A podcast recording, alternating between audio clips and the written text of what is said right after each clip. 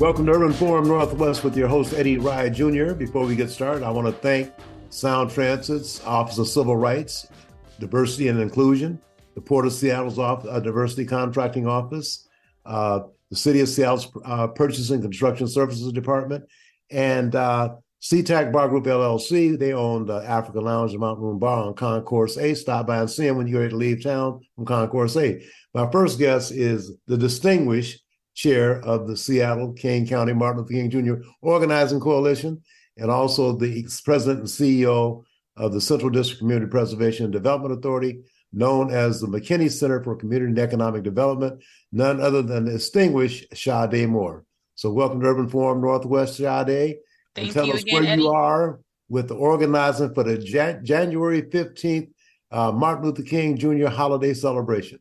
Awesome. So, uh, obviously, planning is still underway. We have several more meetings until the big day. Um, this year's theme is Dr. King's, uh, Dr. Martin Luther King Jr.'s Dream Unfinished. Um, and uh, most of our community will get to see the flyer that will be released next week that will have a detailed list of all of our happenings and events that day. Uh, rally will start um, at 12, sorry, at 11 o'clock. March will start at 1230 outside of Garfield. Um, uh, Hayward Evans will talk about the opportunity fair here shortly. We'll have a youth event that will take place that Sunday, the 14th at 2 p.m. at the McKinney Center. So be on the lookout for that. It's going to be a great event. It's going to be in person, the first time in person in several years. Um, so we have a very lovely, distinguished group of interns that will be um, supporting and leading that event. Um, we'll have food. Uh, I mean, there's this is our 41st anniversary. Um, this is going to be a great event. Um, hoping it won't be cold or won't be raining or snowing. Um, we've been given a mix of uh, of weather as of late in Seattle, um, but things are coming along pretty smoothly. Um, I'm looking forward to this celebration um, again because we'll have some pre-events or some events that will take place that uh, will be announced on our flyer next week for the community. Where uh, we have some great partnerships that are taking place within community as well. Um, we've had several inquiries that have come into our mailbox for speakers uh, for some of our high schools, um, middle schools in the area, even some of our Black ERGs, employee resource groups, for some of our large tech organizations, which is great. Um, so folks are getting ramped up. They're ready. Um, this is something that is really known to the community. It's nothing new. Um, I'm looking forward to the program this year as well. It's going to be a little bit different. Um, we heard comments, we had feedback from community on how they wanted to see our program um, pretty much revamped this year. So we took that feedback in and we have a great committee that's working on that as well. Um, I've been having a lot of folks asking how can they volunteer. Um, you can volunteer by emailing mlkseattle at gmail.com. Um, and from there, myself or another representative will loop you with our volunteer lead. Um, and for, as always, any future uh, insight, or if you want to know the timelines of our program or what's happening the day of or leading to, as it includes um, our virtual and in person uh, workshops, you can always check out our website at seattlemlkcoalition.org. Now, you have a lot of people you're working with. Why don't you share with our listeners some of the folks who are leading some of the uh, various committees? Yeah, so um, we have, wow, Kendra Liddell, um, who is a previous member of our executive team, is leading program this year. Uh, you got Kale, Shannon, Bob Barnes, Clifton Wyatt, uh, who are all stepped in to lead logistics this year. Kale is also vice chair of the coalition. Eddie Rye, Hayward Evans are leading Opportunity Fair this year. Leanne Bannerman with United Way of King County is again leading volunteers. Um, you have Nia Brown, uh, who was new, but also uh, uh, is our new segue to Ezel's. Uh, will be leading up our young leaders, our internship program this year, as well as helping with our food committee. Camilla Brown will also be helping with the food committee this year. Um, you have Abiel Woldu, uh, who is still overseeing our website. Um, you have Katie Harris uh, and Janet Woodward, um, who are uh, co-supporting for our workshops, as well as KL again. Um, so I think that's a little bit. I think I've called everything out. Maybe missing one or two. Um, oh, and then access and accommodations. Uh, Christina Chang uh, is leading that up as well. So I think I called out everybody's name with all the committees. Um, again, a lot of work. Um, so we need a lot of hands, right? This is a community event. Um, I've also had some folks ask me, you know, is there a charge to this event? No, this event is free for all community members and family. So we encourage you to come out, show out, uh, pack our gym, right? Pack the Garfield High School gymnasium.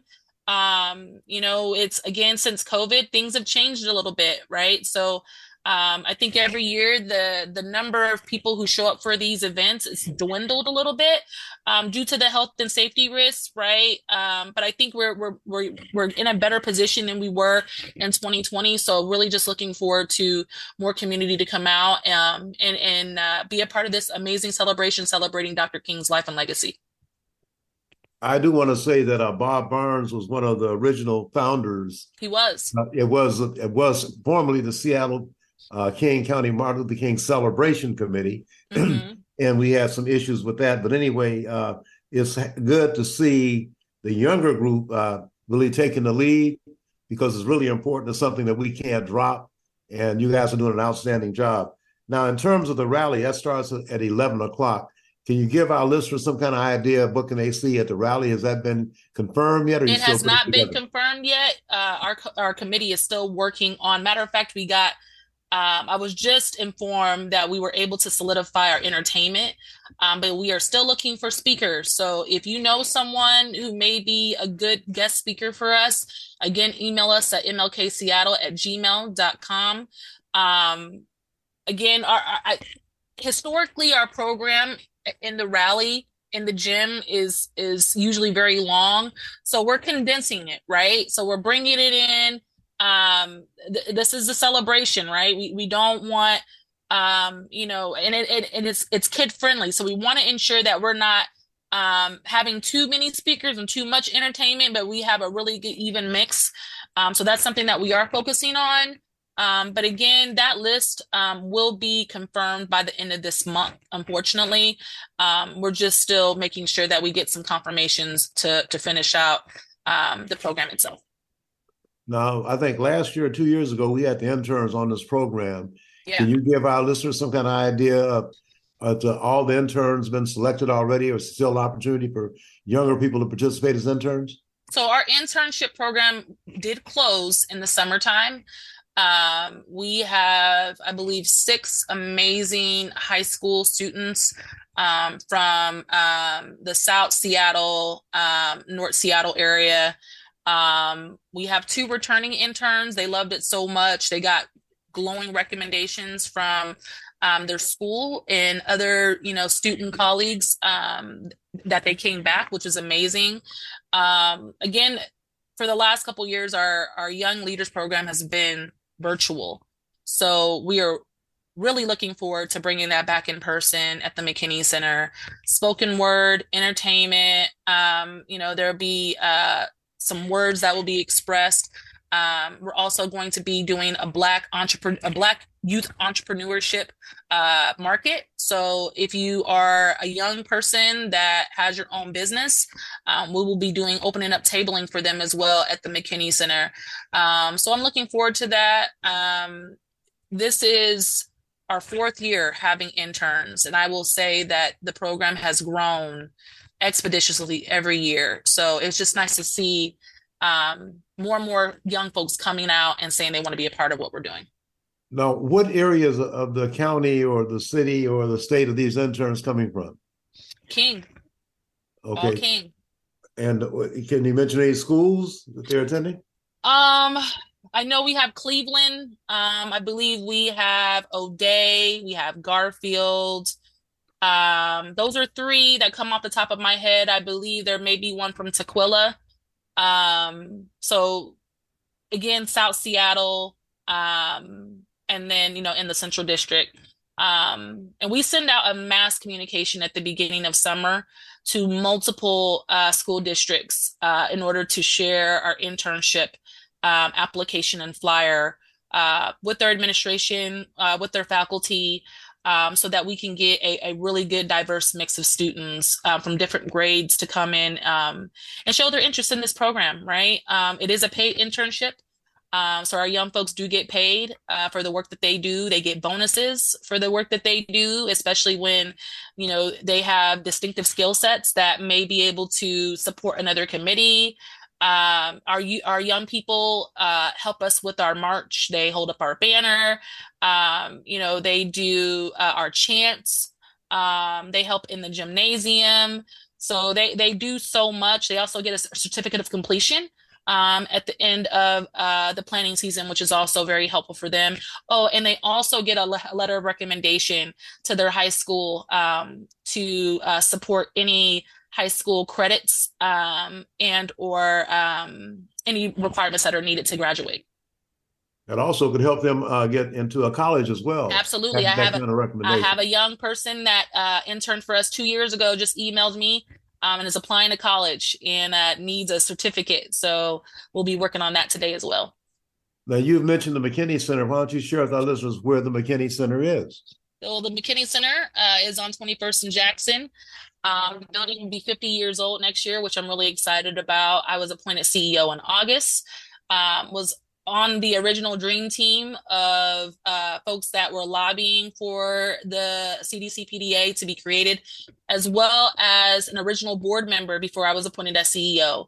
Um, so we are actually going to be opening the doors to our first tenant in January. I'm looking forward to that. The community will hear about that very soon. Um, it is still very much under construction, so we still have a lot of work to do. Um, but we are hiring. Uh, my team is getting staffed. We're going to be hiring again next year. Um, and it just it's a lot of amazing work that's taking place in the building right now, and a lot of requests that have come in for facility use, which is also equally amazing. And I just want to remind everybody that uh, the McKinney Center is named for Reverend Dr. Samuel Berry McKinney. He brought Seattle OIC to uh, uh, the town, and uh, the building was constructed uh, to uh, actually educate and train African Americans primarily, part of the Great Society programs and the manpower funds were cut by what some people consider to be a famous president. Ronald Reagan cut all the manpower training programs across the country. So I also want to mention uh, Dr. McKinney, uh, his efforts for bringing, uh, having that building even erected. It was due to him. So Hayward Evans has joined on with us. Hayward, are you there? Yeah, I'm here. Thank you for having me. Looking right. good. Okay. Sade, you are absolutely fantastic. Please, I got to give you a shout out.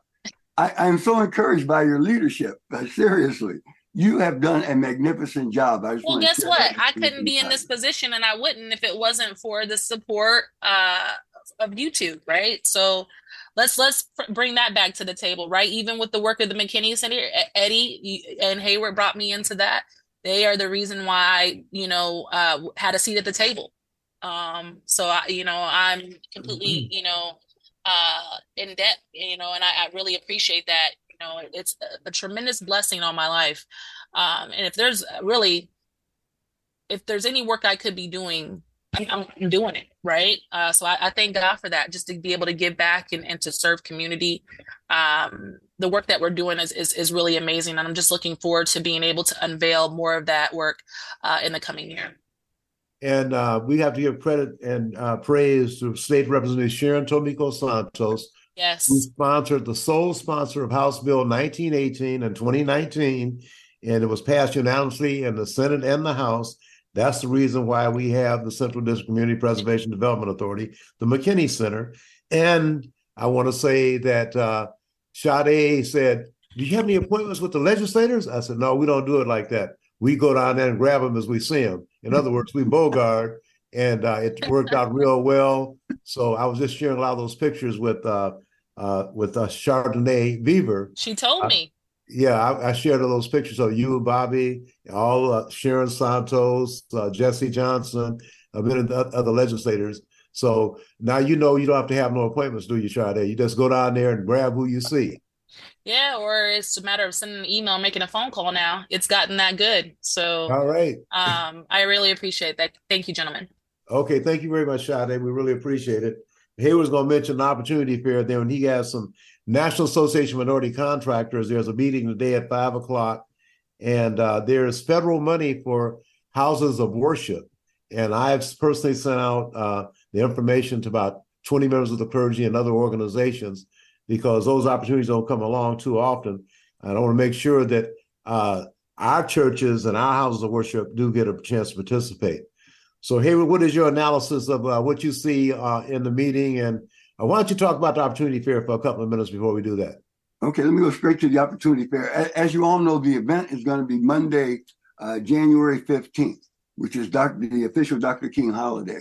And this is the eighth annual time that we did it at Garfield High School in the Commons area, i.e., some people would say the cafeteria. We have 60 tables coming. We have 60 or 70 vendors this year. It's going to be so tight.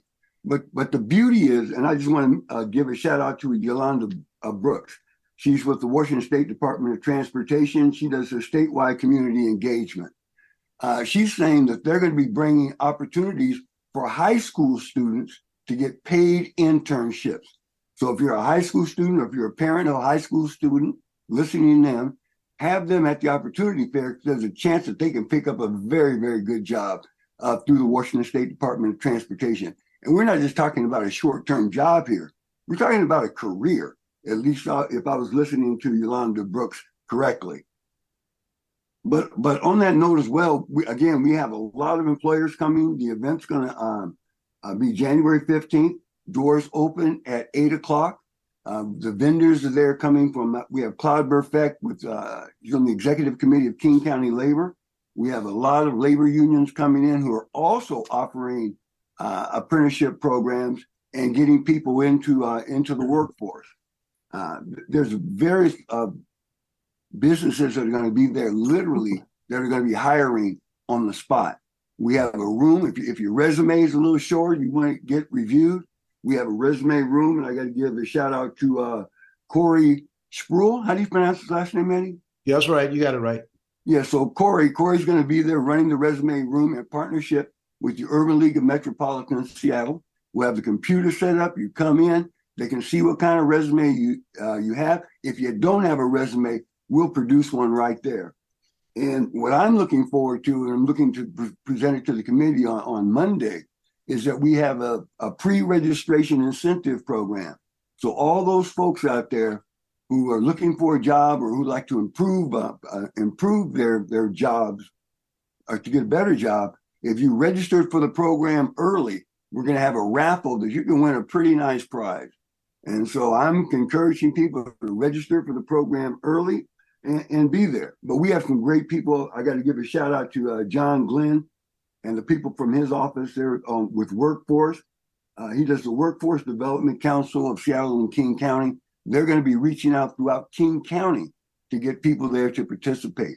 So I'm looking for an absolutely fantastic uh, event with hundreds of people. And considering, you know, we have COVID reasonably under control, this is a chance for all of us to come to, back together. A very good report, Hayward. Now, uh, this afternoon at five o'clock, the uh, Washington chapter of National Association of Minority Contractors is having a general membership meeting. And one of the items on the agenda is uh, Michael Fong, who is the director of the Washington State Department of Commerce. And federal dollars from the Department of Energy are coming through his office for houses of worship. Now, I sent out probably 25 or 30 emails to clergy, uh, clergy organizations, making sure that the Black community was aware of what was going on, as well as other minority members, making sure that they, they were aware of this opportunity. Matter of fact, I talked to Pastor Kerry Anderson a little earlier uh, this t- today and shared the information with him. I don't know if he so he is he's interested, and we're asking uh, folks uh, if you're a member of a church and you uh, want to assist the pastor, if the pastor's tied up and can't make it, go to namc.com and uh, the information about the log on is right there. And if you're having a problem with that, you can give Eddie Rye a call or text at 206 786 2763. I just want to make sure that uh, that uh, our community participates in our money because it's taxpayers' money and we pay taxes. So it's really our money. So I just want to make sure that happens. What is your analysis? Do you get a chance to review uh, the uh, agenda for this evening, Hayward? Oh yeah, absolutely. I'm really looking. Uh, I'm really looking forward to it, particularly with. Also, we got Lee uh, Lee Jones and uh, uh, Quanda Evans, the wife of Eric Evans, who is assistant director of the uh, district office of uh, federal contract compliance, that are located. They're located in Seattle.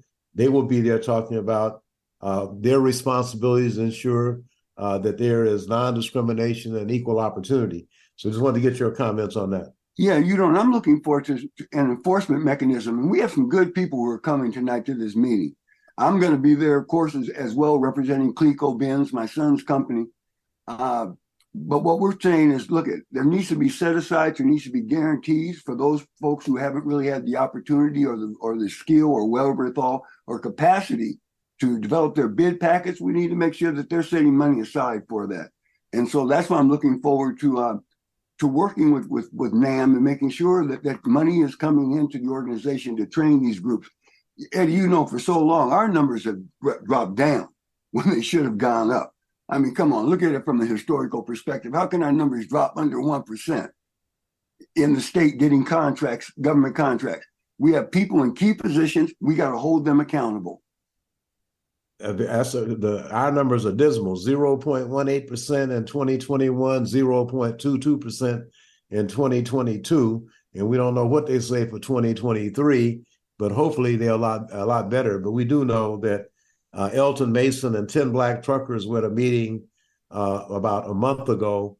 Uh, and they, they had a black consultant call them together. That was the outreach for a certain contractor who had them meeting about a contract that already been awarded.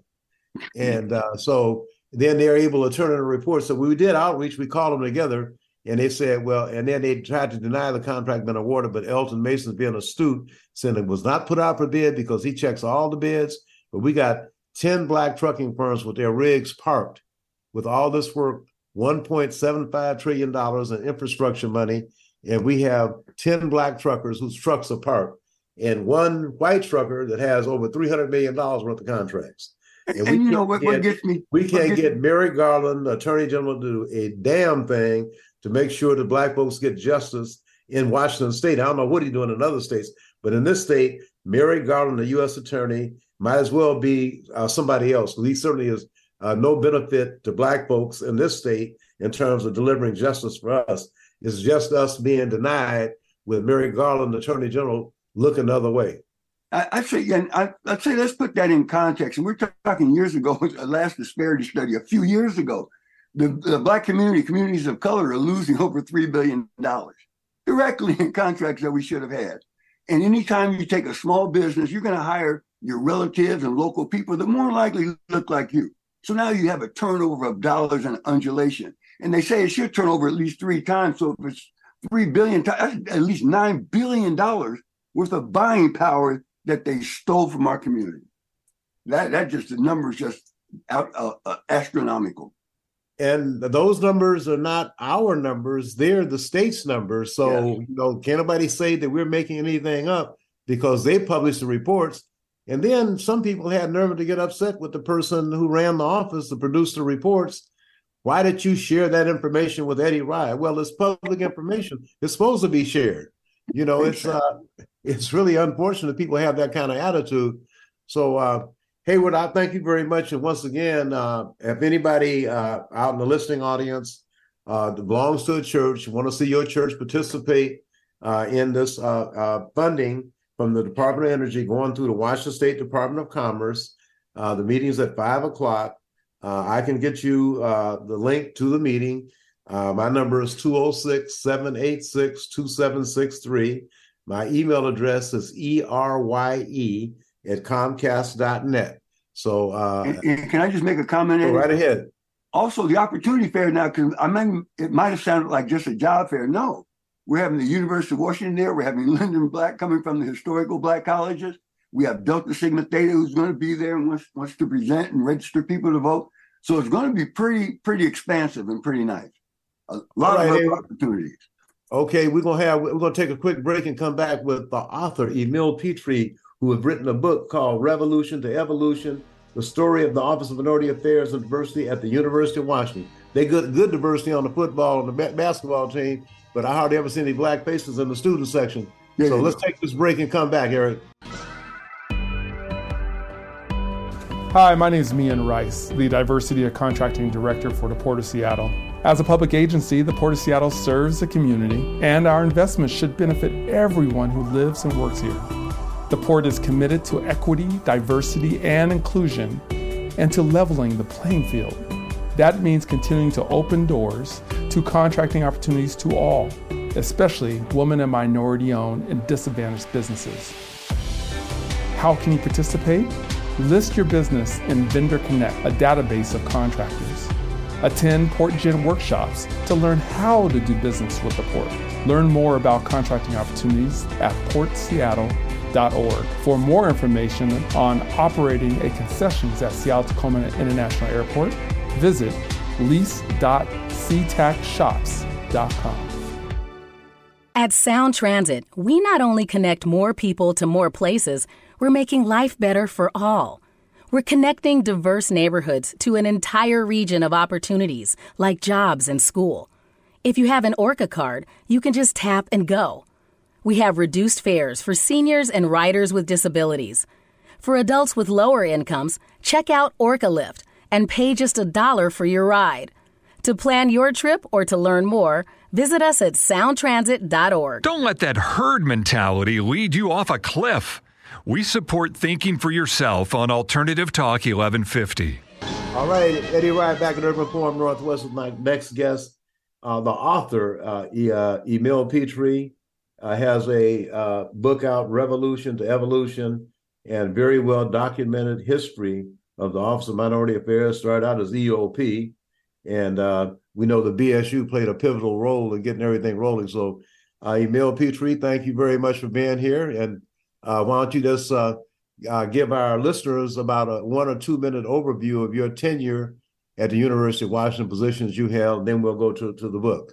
Okay. Yeah, I came to the University of Washington in 1967 after graduating in chemistry from Southern University in Baton Rouge, uh, Louisiana. Um, I came here on a, a fellowship, and as a matter of fact, I had a full ride to to Southern. Both of my parents only completed the third grade, so the only way I was going to get to go to college was uh, via scholarship.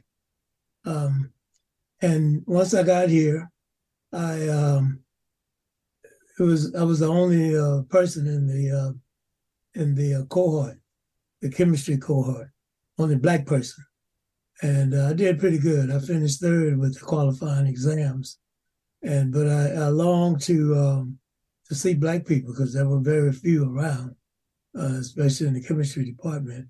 So I went to the hub and there were two tables right when you walk into the cafeteria where there were black students.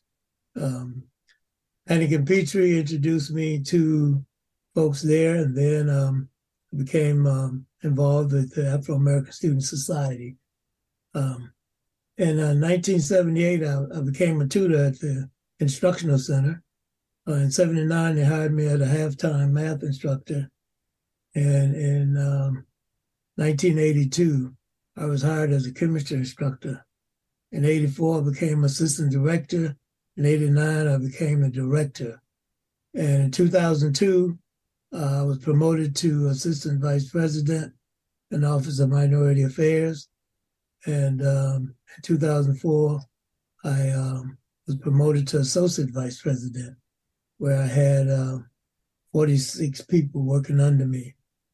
Um, I retired in 2014, at the end of 2014, as an associate vice president and uh, for assessment in the Office of Minority Affairs.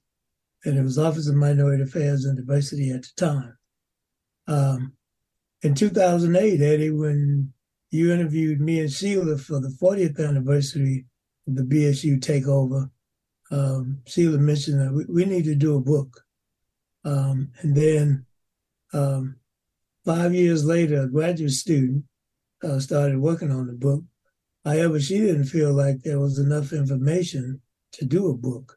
Um, she uh, interviewed a few of the, the vice presidents, former vice presidents, and then she also interviewed Sheila Edwards Lange at the time. Um, and so once I retired, Sheila brought me back in 50 days to start leading the effort to write the book and also to help recruit Black students and to revive the Black uh, Greek uh, letter organizations at, mm. at campus. Um, and um, another person, a graduate student, I tried to get to to do the book, and they they turned me down. And there was one uh, white woman who had a PhD in history, agreed to work with me on the book. She worked with me pro bono, uh, but she said she wasn't going to write the book, and she thought that since I had lived the experience, I would be the appropriate person to author the book. So I set out to do it. Um, took me five years to come up with a completed manuscript, and um, took two years to get it published. Initially, uh, the University of Washington Press turned me down, said they didn't do institutional history, um, and uh, especially written by a staff person. Uh, but they did recommend documentary media, which turned out to be um, a blessing um, because they allowed for lots of photos. I had a lot of input on what they could do with the book. So um, the book dropped on uh, March uh, 14th of this year. Um, the University of Washington Press uh, marketed and distributed. Then Office of Minority Affairs has books, and uh, so we've sold through uh, the University of Washington Press close to 900 books, and Office of Minority Affairs University has sold, I think, about seven, eight hundred.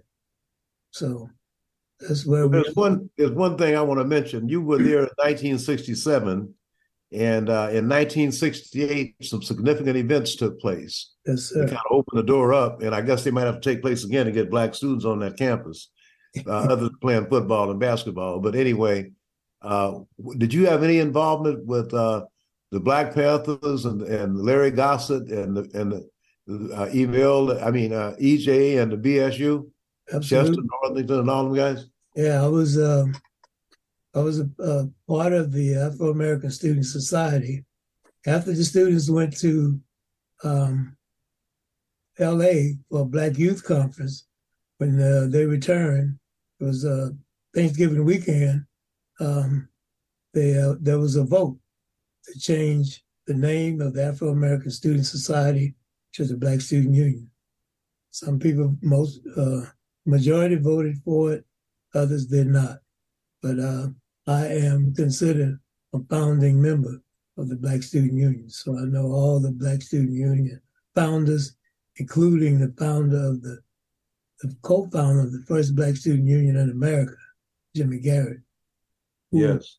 Who knew E.J. Brisker and was the main reason, E.J. and him, that students were invited to go to the Black Youth Conference. Um, so they both have been involved in SNCC together. Absolutely. Yeah. So, so go to the book, uh, Emile.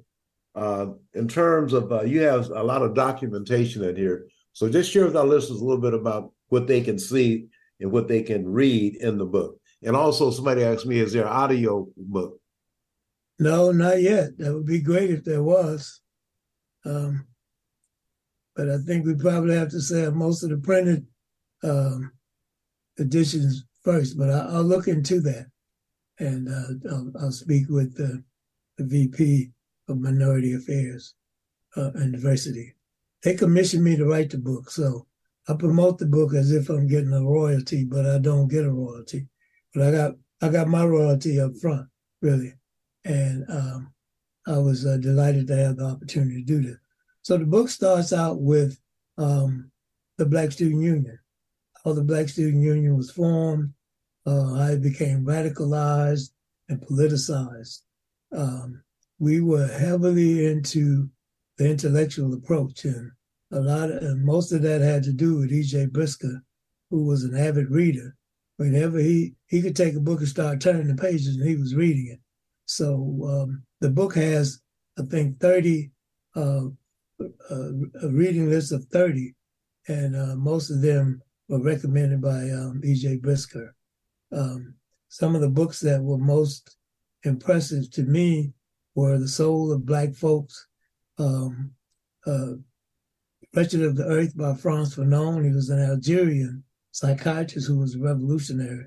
Black Skin, White Mask, um, auto, uh, you know, then the autobiography of Malcolm X and um, uh, before the Mayflower, White um, Caste, Class, and Race by Oliver Cox. These were books that, to me, were most influential and really uh, uh, influenced my political thinking. Um, the BSU was not just about Black students uh, because of its intellectual scope. Um, it was about people who were exploited and oppressed throughout the world. Um, as a matter of fact, there were two American Indians and one Chicano who are founding members of the Black Student Union. Um, so, great. I was sitting up here looking at uh, uh, one a comment EJ had, and it's a quote from him. People were under the impression that the BSU was a rebel rousing group with no true sense of direction, but we were an intellectual group that acted with purpose. And that was the comment he made. That's EJ Brisker.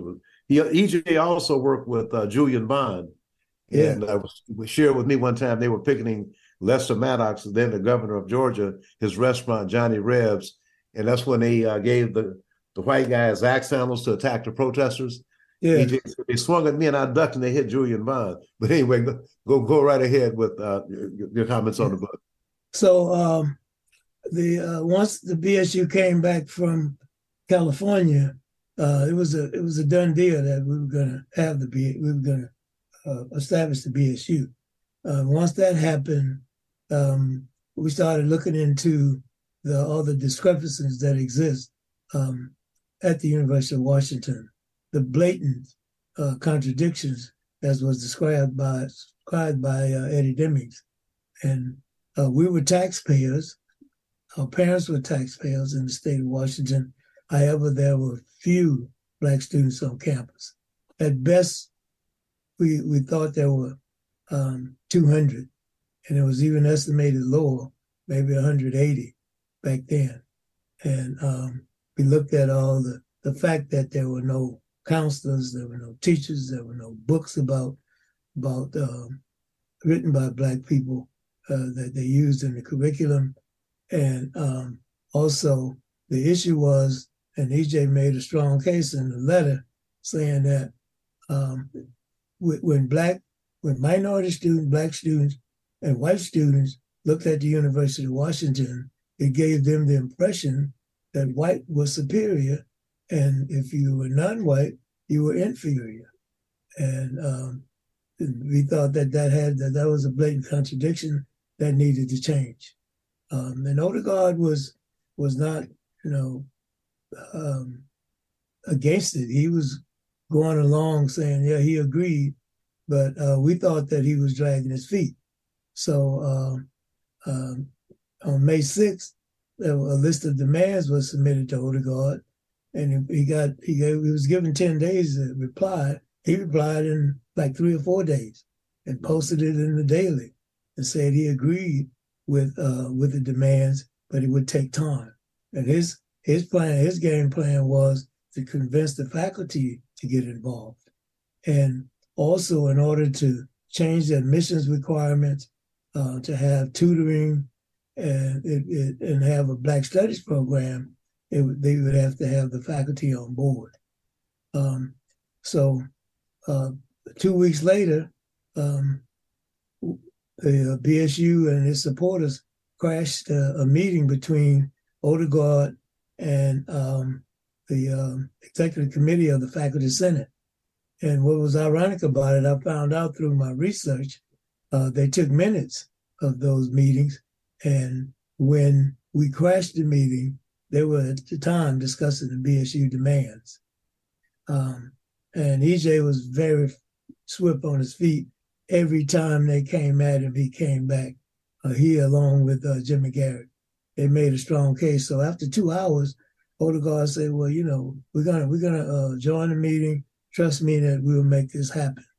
So part of the people joined, um, stayed with the students. Part of the faculty stayed with the student. The others um, went um, went into an inner office, and then that's when the the BSU barricaded them in, and that's when it went from a sit-in to an occupation so negotiations uh, went on for another two hours, and uh, then Odegaard was convinced, with the support of uh, the BSU negotiator, Arval Morris, who was a law professor, to uh, agree to the demands. And um, EJ was asked to speak to the faculty senate a couple of days late. And um, EJ did an outstanding job, got a resounding uh, response from the faculty senate, and they agreed to the demands. And and um, once Odegaard decided to, you know, go along with the demands, he hired a, a microbiology professor to lead what was called then the special education program. And um, yeah, yeah, I remember the SCP. Yeah, okay, Emile, you know, uh, we need probably another half an hour or so, but today we're out of time. But I'm encouraging people to get Revolution to Evolution uh, as a good Christmas gift and also a good study on what young Black folks need to do right now to get equity on that campus as well as society as a whole. So yeah. we'll have you back on, and like I said, yeah. and I can I address I can address you know your criticism of of diversity at the University of Washington because I got some data that you know um, I can I can share with you and and the group. And I just want to say one other thing before we leave is we started with 10 staff, a budget of $50,000 and 257 students. Today, um, there are 120 uh, staff, um, a budget of $31 million and uh, 6,500 students. Okay, well, we got to go because we got Roberto okay. and Jourdan on hold, and they're going to take this last break, which is 90 seconds, and we'll be coming back to the Jourdans after this. Thank you. Appreciate the opportunity. You'll come back again, brother. Okay. Just getting started. At Sound Transit, we not only give people more reliable ways to get around, we're connecting diverse neighborhoods to an entire system of opportunities like jobs, school, friends and family, and to the airport. Our commitment to economic development provides opportunities for women and people of color to compete fairly for sound transit contracts. All of this helps our regional workforce grow and thrive. Go to soundtransit.org and search DBE to learn more. Hi, my name is Mian Rice, the Diversity of Contracting Director for the Port of Seattle. As a public agency, the Port of Seattle serves the community, and our investments should benefit everyone who lives and works here. The Port is committed to equity, diversity, and inclusion, and to leveling the playing field. That means continuing to open doors to contracting opportunities to all, especially women and minority owned and disadvantaged businesses. How can you participate? List your business in Vendor Connect, a database of contractors. Attend PortGen workshops to learn how to do business with the port. Learn more about contracting opportunities at portseattle.org. For more information on operating a concessions at Seattle Tacoma International Airport, visit lease.seatacshops.com. Eddie Rye back at Urban Forum Northwest, and I will be going straight to the ghetto. My next guests are Dianna and Roberto Jourdan and uh, they were very close friends with uh, the late Joe Miller. There will be a celebration of life of Joe Miller on next Thursday at five o'clock at the Royal Esquire Club, where His Honor and the chair Roberto Jourdan will be conducting uh, the event. So, welcome to Urban Forum Northwest. Do we start with Dianna? do we start with Roberto? I'll leave. I ain't getting rid of no family stuff. Y'all decide. Ladies first. Ladies first. Go ahead now. Okay. Well, it's good to be here. Um, thanks for having having us on. Uh, I'm not sure where I should start. Um, With Joe Miller. Okay, so so Joe Miller, may he rest in heavenly peace. Um, Joe was um, a really really big part of our lives. Um, Roberto and I have been married almost 35 years. In January, it will be 35 years. And I've probably known Joe for a, a little, maybe a few years, you know, before that. Um, and this entire time, he has been a huge part of, of our family. Um, and so, um, um, I, I, I know Eddie, you saw the post that I put up on Facebook, but that was exactly how I felt about Joe Miller. He was that one person um, in our family and in Roberto's life that we could count on for absolutely anything, no questions asked, day or night, anytime, uh, whatever you need. If if you call Joe and Joe is gonna he's he's gonna come through for you. So he was a really big part of our lives. Um, um, we're really gonna miss him a lot. Uh, you know, Roberto's still kind of struggling with it because it's fresh, but um, he was just a really, really good guy. And so um, I'll I'll turn it over to Roberto and let him and let him speak. Dan, um, I wish you would uh, put that post back up on Facebook that you did on Joe Miller. That would be very good. Okay, okay. Roberto. I will do that. Um, Joe Miller, um, uh, about Joe Miller, he believed a whole lot in community too. Um, to University of Washington. He graduated from UW uh, School of Architecture um, working as an architect, uh, and I was in the fire department. We shared we shared a house, and when he saw me sleeping in some days and not having to go to work, he said, "Wait a minute, why, why aren't you going to work every day?" The schedule didn't say that. The schedule said I work two times a week. He said, "Okay, well, I'm going to be a firefighter too." And sure enough, that's what he did. He became a firefighter and be was in there for 39 years as a firefighter. Uh, ended his career in the fire marshal's office. Uh, doing inspections downtown. He was uh, his love of community didn't just go by him talking, by by also his deeds. He went and he essentially volunteered and was a, a basketball coach at Garfield for over over 20 years um, with JoJo Rodriguez. Garfield or Franklin? No, it's Garfield. It's Garfield. Garfield. oh man, I saw, him, I saw him on the bench when Garfield played Franklin. That's what it was. Okay. Right, right, right, right, right. Don't make that brother get up now. Um, so so he was at he was at he's at Garfield, uh, coaching there, doing this. He was um he had gone to school and was uh, uh learning about uh, being a mechanic. So anybody who had a car breakdown or anything else like that, uh, Joe was right there. He um his love of other people. Anytime he met somebody, oh, he always his thing was I always want to leave them better than when I met them and whether it be by information, but by deeds that he does or anything else like that. He was a member of um, Alpha Phi Alpha fraternity. It was a time where he was a president there um, in the Black Black Firefighters Association. All these things where he would try to try to give back. And if he didn't feel that the organization was giving back, then Joe would, wouldn't be, wouldn't mess with the organization anymore. Um, uh, he he dealt with people personally. We had a few uh, friends that passed away. Uh, brother named Phil Taylor passed away. He had a couple of daughters, uh, Mariko and Aiko, and just took them under their wing as though that was his blood niece. And he would just um, uh, just do that. He had uh, brothers that come up here. Um, Ike had a son. He's got a son that's up here, and so that that ends up being our nephew. So it's like he just takes under under the wing. And I think it's important to, for the viewers to know that if you have friends like this, and um, just make sure that you treasure them while they're here, right? And and so he got his he got his flowers before he went because we talked to him a lot. He had a brain cancer, and so um, you know it, it messed with him slowly. He was comfortable during the whole time. Um, when he passed, he was he was comfortable, but um, so there was a lot of people that visited him and let him know how he affected and and enhanced and, and enhanced their lives. Um, and so we're going to do a celebration of Joe's life on um, December 14th, which is next Thursday. It's going to be at five o'clock at the um, uh, Esquire Club. Um, he said, you know, I'm, I'm, not really a churchy person. So if y'all want to get together and celebrate me, well, that's cool. But you know, we don't have to do anything else. I don't want a bunch of money spent or or anything else like that. So that that's that's exactly how it was.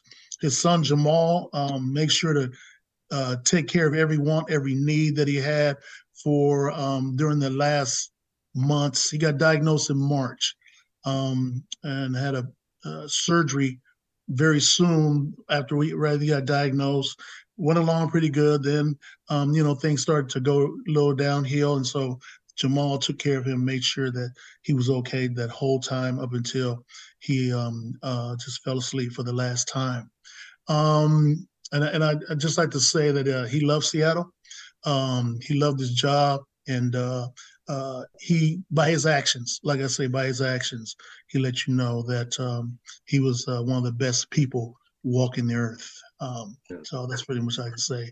Ike knows him very well. Also, yeah, yeah, I know that uh, Anthony Alexander also was uh, I, I Hollywood Ike's son. Ike, you can say something. He he went to the bathroom. Uh, no, he didn't. No, Go ahead.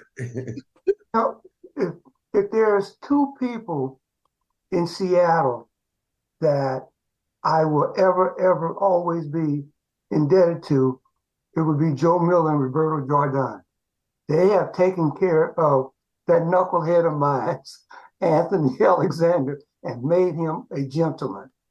I mean, they, I mean, he loves both of those two men immensely. And he always referred to him as uncle. He never calls him Roberto. He'll say Uncle Joe, Uncle Roberto. Mm-hmm. He will always say that. And I am forever indebted to both of those two gentlemen. Um, he, you know, um, and, and, Anthony is an accomplished musician. Um, he's got. Yeah, um, I know. I'm paid for it all my life. and um, uh, uh, his, his music, he's done jingles. He's got a band. He's just, I mean, he's off the chain. And and you know, yeah, he's played with George Clinton. And and so uh, I think that the just the just the love that's generated, you know, that Joe would generate, that Joe, you know, sometimes now Joe will argue you all the way to the ground. Don't get me wrong. He will he, he's got his own opinion and he felt that he was right all the time until he was proven wrong. But but that brother cared about community. He cared about Seattle.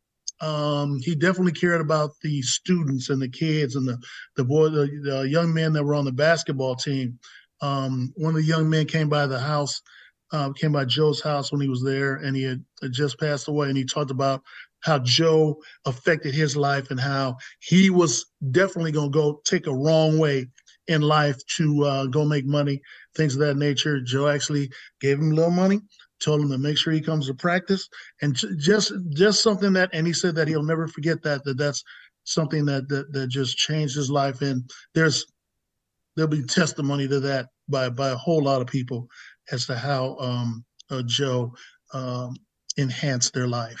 And so I just think and that, that will be uh, on next Thursday at five o'clock at the Royal Esquire Club. That's uh, uh, December fourteenth at five o'clock at the Royal Esquire Club. So uh, I want to see if Dianna has any last comment before we go, because I saw a choke holding back the tears. no, no last comments. Uh, like I said, we're we're we're definitely going to miss Joe. We're going to come to celebrate, come together and celebrate him next week. I'm looking forward to see seeing you know the people that are that will be there. Um, and again, thanks Eddie for having us on. Uh, we appreciate it. We appreciate you um, for being the trail trailblazer that you are, and the way that you uh, go to bat for um, Seattle, for the Black community. Um, and so just want to say kudos to you and thank you. And um, hopefully you and your family will have a lovely um, holiday season. Okay. Thank you very much. I appreciate everybody. And uh, I'll see you next Thursday. Uh, Emile, we'll get with you again so we can go a little bit more in detail in the book because we talked about the action. We need to talk a little bit more about the book. I know it's all in the book. So thank you all. Book on, uh, is this book on Amazon? Is it on Amazon, Emile? He's on mute. Yeah, yes, it's Amazon, yeah. University Bookstore, uh, Thrift Books, University of Washington Press. Amazon, you'll get it the quickest. Yeah, that's why. Evolution to evolution. Okay, y'all. Thank you very much. Thank you much, Hollywood. Thank I you. appreciate you chiming in. So Thank I got you, announcements to make. One is that uh, today at five o'clock, from five to eight, at the Northwest African American Museum, uh, you can check out Positive Frequencies. There's going to be uh, the artists will be there. Uh, let me see who are the artists. Uh, I can't see it. Uh, Myron Curry, Samuel Blackwell, Eric Sal- Salisbury, uh, and uh, C. Bennett will be at the Northwest African American Museum. That's from five to eight today. Also, don't forget that the sounds of, of the, the, Northwest will be at First CME I think it's going to be at 4:30. Uh, I'll get that information and put it on my Facebook page. And then also, I want to thank uh, the City of Seattle's Personal Construction Services Department a Sound Transit's uh, Office of Civil Rights, Diversity, and Inclusion, uh, Port of Seattle's Diversity Contracting Office, SeaTac Bar Group LLC, and also a shout out of condolence to uh, Brother Arthur Banks. Uh, he will be funeralized uh, on Saturday at uh, 11 o'clock uh, at the Holy Temple Evangelistic Center in Seattle. So, uh, want to thank everybody and thank you, Eric. We appreciate you. Talk to all you guys later.